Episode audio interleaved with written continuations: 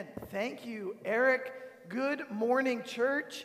Coming back to City Light Council Bluffs is literally like a family reunion for me. And it's actually eerily similar to my family's reunion that they have every year on the 4th of July. Like conversations pick up right where they left off from the previous year. You catch up, you do a lot of laughing, and you also get to awkwardly introduce yourself to all the new people that joined the family over the past year, all the people that have been invited for the first time. And what do you say? You say, hey, welcome to the family. This is how I'm related. And so, for anyone who doesn't know me, welcome to the family. This is how I'm related. I'm related to this church because in 2018, this church invested in me. This church saw all the kingdom potential that I had possibly. I didn't necessarily see it in myself. And they raised me up as a leader. And they sent me off to go help plant City Light Kansas City as a church planting resident. And then I was in Kansas City helping plant City Light Kansas City for two years. And the Lord opened an opportunity after those two years to go be a pastor on staff with the Kingdom Movement in City Light, at City Light Southwest Iowa as a pastor. And so we moved this past September. And I want to say it is ridiculously exciting to be part of what God is doing down there right now. Right now, we're seeing really cool things happen as God is restoring and redeeming kind of the, the people who have been marginalized, the outsiders, the oppressed, the hurting, the broken, the single parent, the addicted. And the cool thing is, they are finding healthy, gospel centered community, many of them for the first time in their life. I grew up in the church. And so I know to some extent that what a good, healthy community is like. And some of these people have never experienced it. People have never been included, people have never been invited, people have never be, been deemed worthy of time, of investment. They've bought a lot of cultural lies about individualism in, in our cultures. And for the first time, so many of them are saying, hey, I need community. Community is a good thing. I'm not made to do life by myself. And the cool thing is, they are being invited by people who once were like that. And now they're saying, hey, I've experienced Jesus, I've experienced God's community. I'm going to invite other people. And so people are experiencing good, healthy community for the first time in their life. We are seeing and we are equipping the people that we have to reach the people that we don't have. We have a lot of people who are just kind of raw, young, a little immature in their walk with Jesus, but they have a fiery passion for Jesus, and they are being raised up and equipped to do incredible work for the kingdom. It is fun to be a part of. Our church goal for this year is to have 1,200 hospitable meals, coffees, breakfasts, lunches, dinners, that sort of thing. We want to be able to look around and see people and view people as God views people and love them as God loves them. And hospi- uh, hosp- hospitality ascribes value and worth to people. It declares them worth welcoming and investing in them. And the cool thing is, is we're seeing it disarm people. We're seeing people who had like people who had held people at arm's length. We're seeing people because of hospital meals inviting people over for dinner. We're seeing people put their arms down and say, "Hey, I want, I want to be part of this. The fear, it eases the fears of past rejection, and it lets them know that this place and these people are different. And so, just like Jesus, we are making meals a priority. So far, we are well on our way. We have about 500 hospitable meals. We have a really cool, I should have put it up there. We have a really cool board that when you come on a Sunday, if you had a hospitable meal through the week, you fill in. It's a really cool mosaic. It's super exciting. Our church does food really, really well. So to see them use that gift and advance it for the kingdom is really fun to be a part of. So much of what God is doing is just the simple, daily, faithful trusting of God to work. Nothing too big, nothing really flashy, just waiting, watching, and being faithful to see God show up. So I could go on and on about the cool things that God is doing, but I get to stand here today and say, hey, I'm affected and other people are affected. Lives are being changed because of the legwork of so many of you guys to raise up leaders like me um, in your guys' lives and ministry. So I love you. I thank you. But as Eric said, since I've been to Council Bluffs, there have been some life events that have happened. Um, most notably, last year, as Eric said, I got married. I got married. And we talk about families. After three years of being married, you really begin to understand the nuances of the family that you have entered into. Am I right? Have you guys experienced that? Like the, char- the characteristics, the values, the rhythms and routines of daily life. So for me, I entered into the Fremstad family. My name is still Keller, but I still entered into that. My name is Matt Keller, not Matt Fremstad. So I've learned what it means to be and act as a, a Fremstad family member.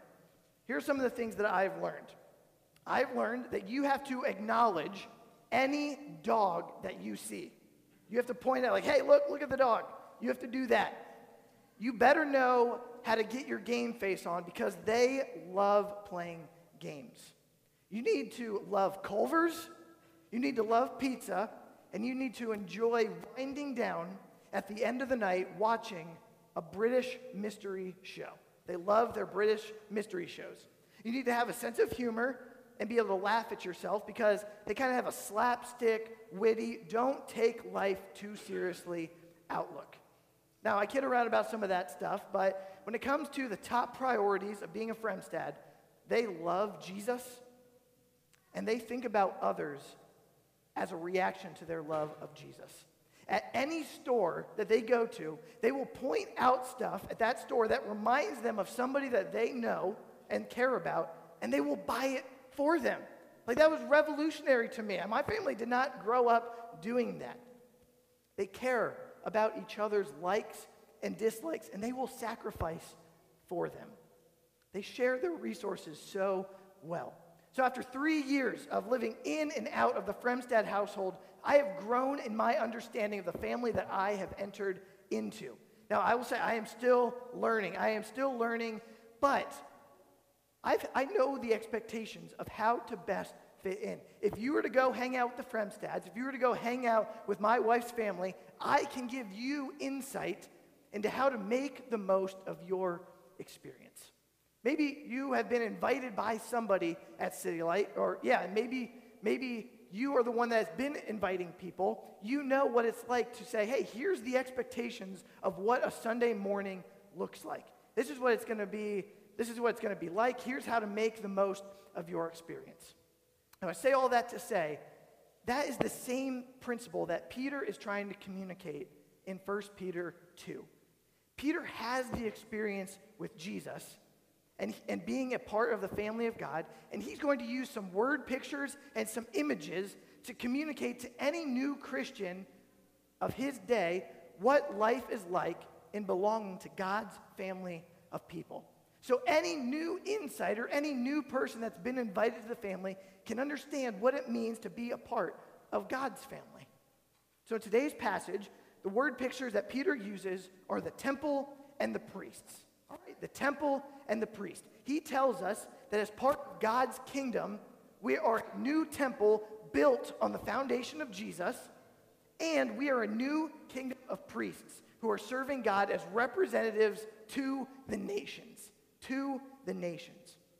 Now, we don't really have images of Old Testament temples and priests so much in our day and age. So let me simplify so we can best remember. Here are the two things that I want you to remember this morning. When you are part of God's family, you are a holy house and you are a body builder.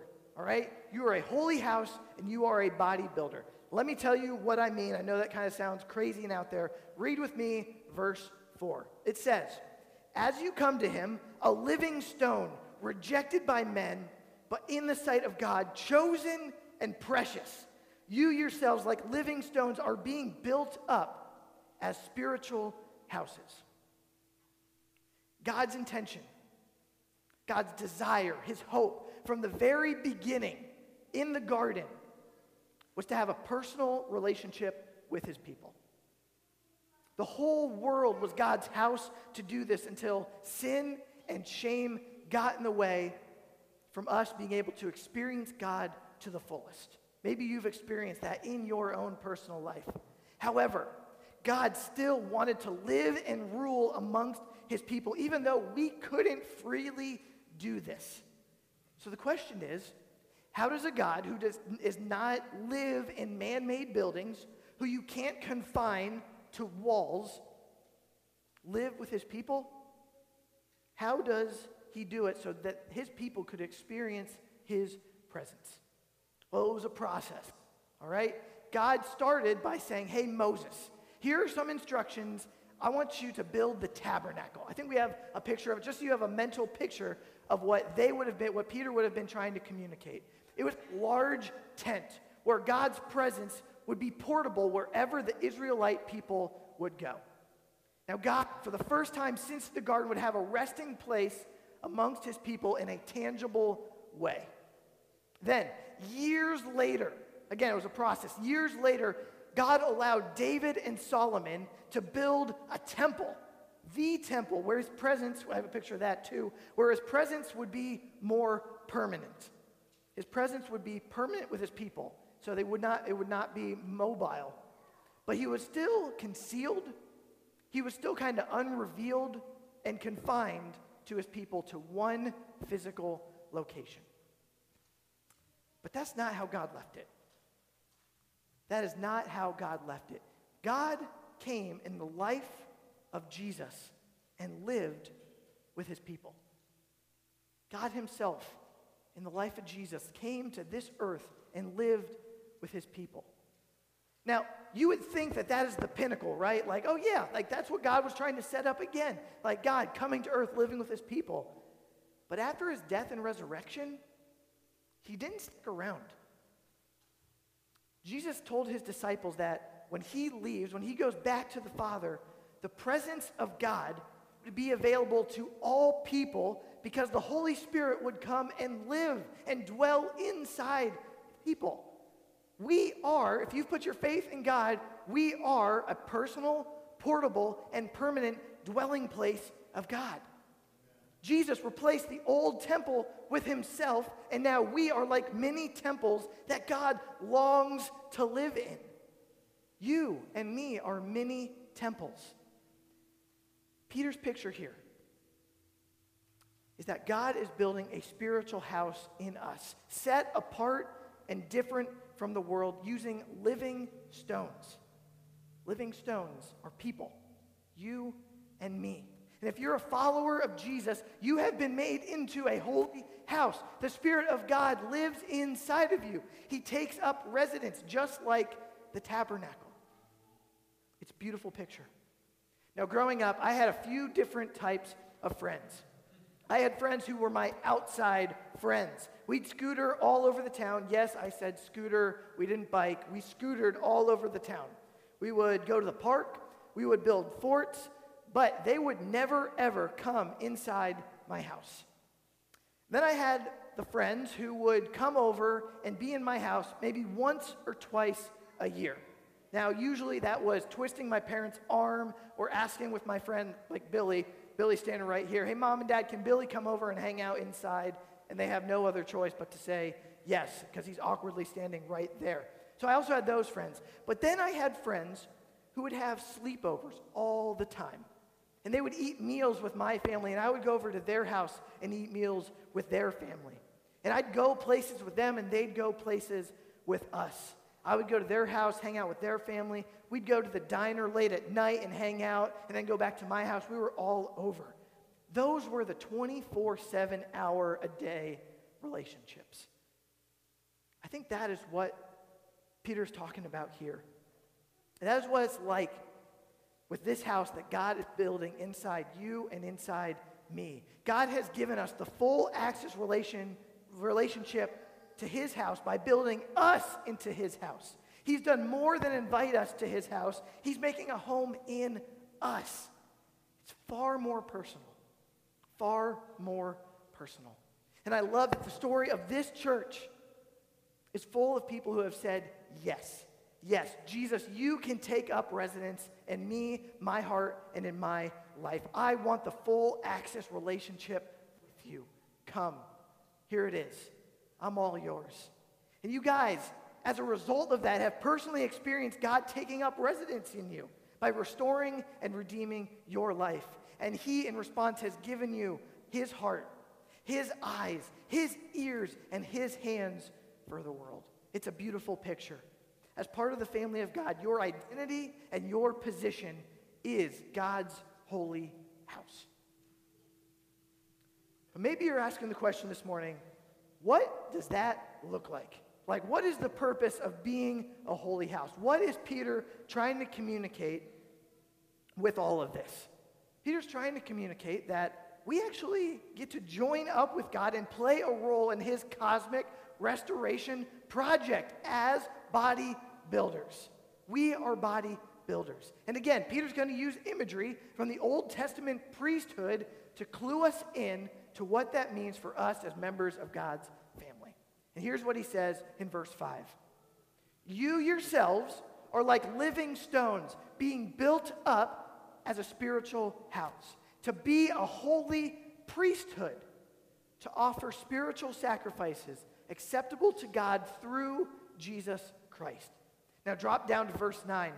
But you are a chosen race, a royal priesthood, a holy nation, a people for his own possession, that you may proclaim the excellencies of him who called you out of darkness and into his marvelous light.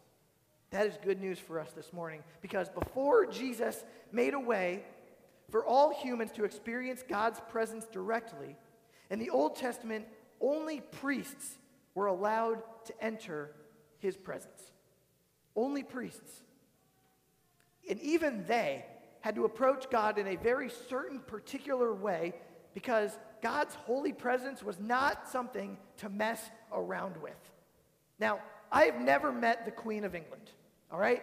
I'm really hoping to. Eric reminded me, time's ticking because she's kind of getting older. I, I'm really hoping to meet her one day. Now, from what I understand, before you meet the Queen of England, you need to learn some basic rules of proper etiquette of what to do, what not to do, what to say, and what not to say when you are in her presence. The basic rule is to not be chummy, as they say on the other side of the pond, all right? Don't be chummy. Don't be overly familiar. Respect and proper formality are absolutely essential when you talk to the queen. The job of going into God's presence and representing the people as a priest was a tall task. Priests were held to a high standard. If you were chummy in God's presence, you could die. Like that's how serious it was. This is key because our God is different. We are held to a high standard. If we're chummy, God's glory, God's glory is not to be chummied with. And God's calling us into this priesthood. These priests had four main roles, and this morning I just want to talk about two of them. All right, they had just two of them. First, they put God on display for the people. The priest dressed differently. Like I think I have a priest like that is different. When you look at that priest, if you're an Israelite, you're reminded, oh yeah, our people, our God is different. They pursued a different economy. They had limits on their lifestyle. And again, it's key because our God is different. He is set apart. When you look at the priest, you're reminded of the oddity of God's love. Secondly, their job was to distribute resources to those in need the oppressed, the marginalized, the outsider. In every society, there is always extra and there is always a need. And the priest, what the priest would do is that they would take some of the extra from what was given and they would distribute it to the people that would come to the temple in need. It was an act of justice, an act of grace and mercy.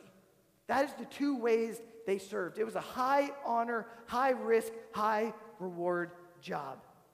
And the job of the priest was actually a picture of what Jesus would do perfectly years later. Jesus put God on full display when he was on earth. Jesus perfectly distributed resources, both physical and spiritual resource, resources, to the oppressed, the outsider, and the needy, which we once were. And because of his death and resurrection, the Old Testament priesthood, as they knew it, was no longer necessary.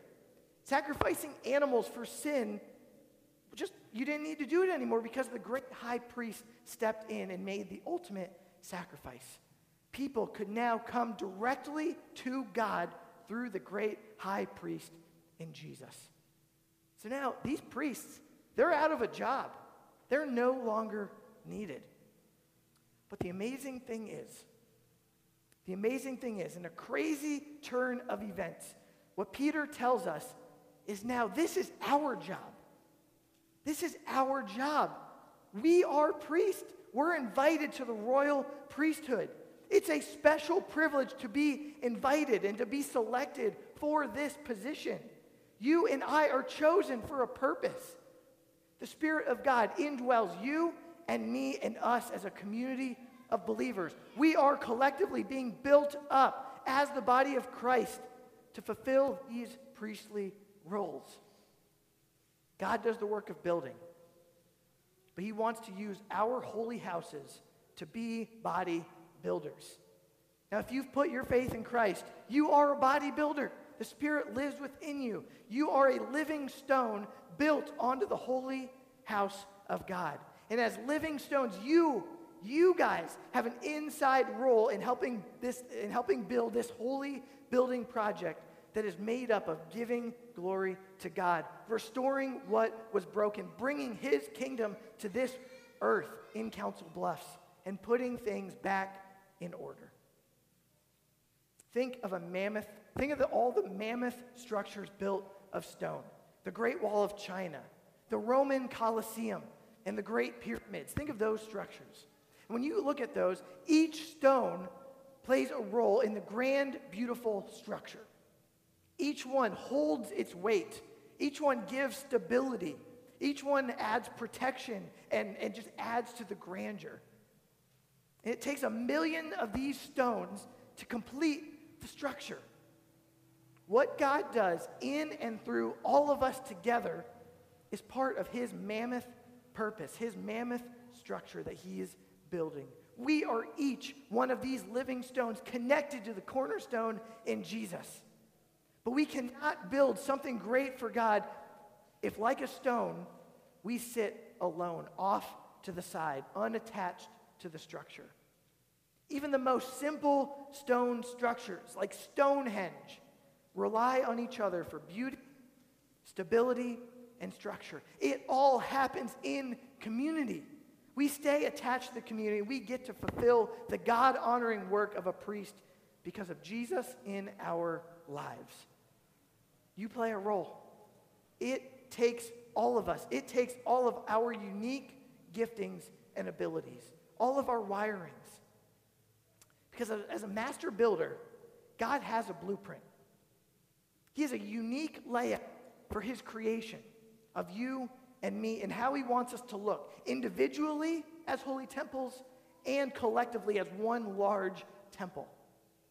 And when we give him access, when, he, when we give him access, he is dedicated to his, his building project in the process of building the foundation of Jesus and to the end, all of the finishing touches the minutia he is involved with. The builder does not change. The builder does not change. He is faithful and constant. If something breaks inside the house or falls apart, he refines it and he fixes it. He restores the brokenness. The builder knows the house inside and out, the nooks, the crannies, He restores the brokenness of all the little hidden spaces that have been forgotten about. The builder adds a unique touch to each one of his houses. Other people can tell who built the house. But the, the, the, house also has a purpose, it has an identity, it has a personality. A house has many rooms, many purposes, many gifts and desires that get to be explored. A house has doors that let people in. It has a table where people eat at and converse together. A house has a community that's, that holds friends and family. A, a house lives in community with its next door neighbors and people around the block. A house has a foundation rooted in cement and poured by the builder himself. A house goes through wear and tear, experiencing the hot summer sun, the wind of the fall, the snow of the winter, the rain of the spring, pandemics. House goes through ups and downs, ins and outs. It is a beautiful thing. It holds good memories and bad memories. A house endures, it supports and protects. It takes a lot of different houses to reach a lot of different people. It takes a lot of different people to reach a lot. Ta- I'm sorry, it takes a lot of different churches, a lot of different people to reach a lot of different people with the good news of Jesus. I may be a preacher in southwest Iowa, but on the average, I get to come and spend time with somebody on your staff or somebody in your church about once a week. I am up here a lot because I love this church and I love these people so much. And I constantly get to hear stories and see how God is working in the lives of this church. So many of you have said yes to Jesus being the cornerstone. And you guys have embraced these priestly roles this with this priestly mindset. And here's how I've seen you guys put God on display as a priest. You guys live differently than the world. You live differently than the world. When a group of guys wakes up early on Saturday mornings to be known by other guys, to be completely honest with the joys and the struggles of life, to confess sins, to speak the truth in love and the truth of the gospel to one another, to learn about God, to sharpen one another and point each other towards transformation in Jesus, that's different. That is different than the world. You, as a church, display the hope of God. You guys display the love from God, the joy in God, in your genuine care about others' relationships with Jesus. You guys are in the trenches with hard people to love, the lost, the hurting, the broken. You guys are bridging the gap between their lives and God. You are listening to other people share their stories without interjecting. Like you're just listening and hearing their struggles, their pain. You're listening to the Spirit as well. And you're pleading to the Holy Spirit as you pray for other people. And that's allowing you, that's setting you up to engage in unique ways. It's putting you in unique positions to lovingly share the good news of Jesus in a way that they will understand and be receptive to. That's a bodybuilder. That's putting the love of God on display. City Light Council Bluffs, well done. Well done. The other way is I've seen you guys distribute resources, just like priests, really, really well. Whether it be COVID, whether it be house fires, whether it be Children's Square, the Micah House, people moving houses, city group outs, living on mission, events at the church. You guys are quick and incredibly generous to distribute resources to those in need. Your time, your energy, your financial resources. Because you are kingdom body builders. When the world is focused on self preservation, self interest, self glorification, you guys are saying, hey, let's deny ourselves, let's pile our money together, and let's spend it on raising up more leaders and planting more churches. Like, hey, those people have spiritual needs, so we can be open handed with our money. Let's help those people in Kansas City, in West Council Bluffs, in, in Southwest Iowa. Let's help them get good, healthy, gospel centered community. You guys are all in with your financial resources. Guys, I commend you. I celebrate you. And I challenge you don't stop. This is what it means to be a priest. This is what it means to be a body builder. Your trust and influence completely changes the trajectory of a whole lot of people's lives, including myself. So thank you. Keep going. Keep running the race. I love coming here and celebrating the work that God has done, is doing, and wants to continue to do. So many people here have put their full yes on the table when it comes to Jesus. And if you're new here, this is what we do. This is what God's people do. The reason that we have become holy houses and bodybuilders in the first place is because we have been chosen by God, chosen for the high calling of priestly work, chosen to be a holy, set apart, collective people, God's instruments to do his work and to speak out for him and to love others, to tell others about the night and day difference that he has made in our lives. Because we went from nothing to something. We went from being rejected, outsiders, stones being set all by themselves, to being accepted and part of God's huge project. It's not for our name, it's not for our glory, it's not for our safety, our protection, our rights. It's to proclaim His excellence. It's to make His name famous. It's to partner with His work. And we want to invite you to that building project. We want to invite you into this awesome building project of God. Would you accept that invite this morning? Because in this passage, there are two responses to the invitation that Jesus has this morning. There's two invitations in verses 6 and 7. You can build your life with the cornerstone of Jesus, or you can trip over it and fall. And we as a church, a collective C church, big C church, God's church, and little C church, local City Light Council Bluffs church, we pray this morning that you would pick up the stone and build your foundation with it. Would you accept the invite and allow Him, the cornerstone, Jesus, God Himself, to make His home in you for a far greater purpose than anything you could live on your own and build your own? Guys, I want to remind us this morning as I close out this is good news. This is good news this morning because we are his house, his building project. God has a unique layout for each one of us as we become body builders. Each of us has different gifts, different purposes, different desires that we get to use to bless the world around us.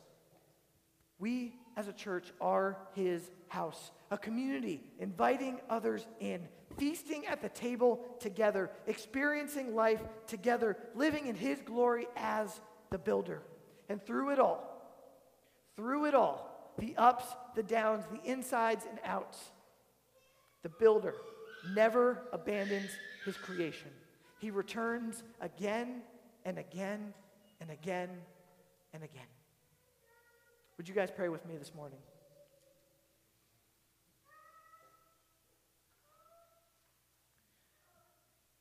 Creator God, we thank you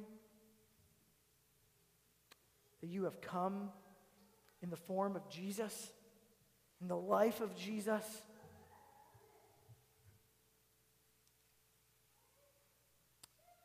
And we thank you this morning that you have invited us into your holy building project. From the beginning of the Bible, we see that you are a creator.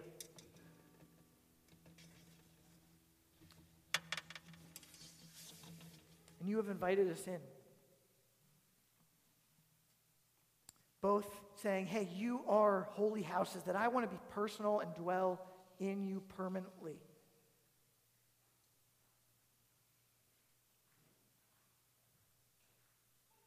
and you have gone ahead of us and said, Hey, I want you to partner with me in what I'm doing. You play an important role in this. And we just thank you for that. We thank you for the invitation. This morning, I pray that we take that seriously and we confess the areas of our life where we're not giving you access to what you want to do and where we have not necessarily partnered with you and we've kind of done our own thing and we've built our own structures. And we say, God, we want to join up with you and what you're doing. I thank you that there is a church here that is leading the way in denying themselves, denying their building plans, their building projects, and saying, God, what do you want? What do you want in our holy houses? What do you want in your massive holy house? And how can we join in? And I thank you for their response in saying, Lord, it's all yours. Would that continue to be the response of us this morning? Would there be people that come across our path, even this morning, that say, I've been building my own life with my own building plans, with my own house, and I need to hand over to the master builder because he can build something in me that's far greater. So, would there be response this morning? Would there be a response to people in our lives because they see that we are different? We are set apart. We are priests living out the priestly roles.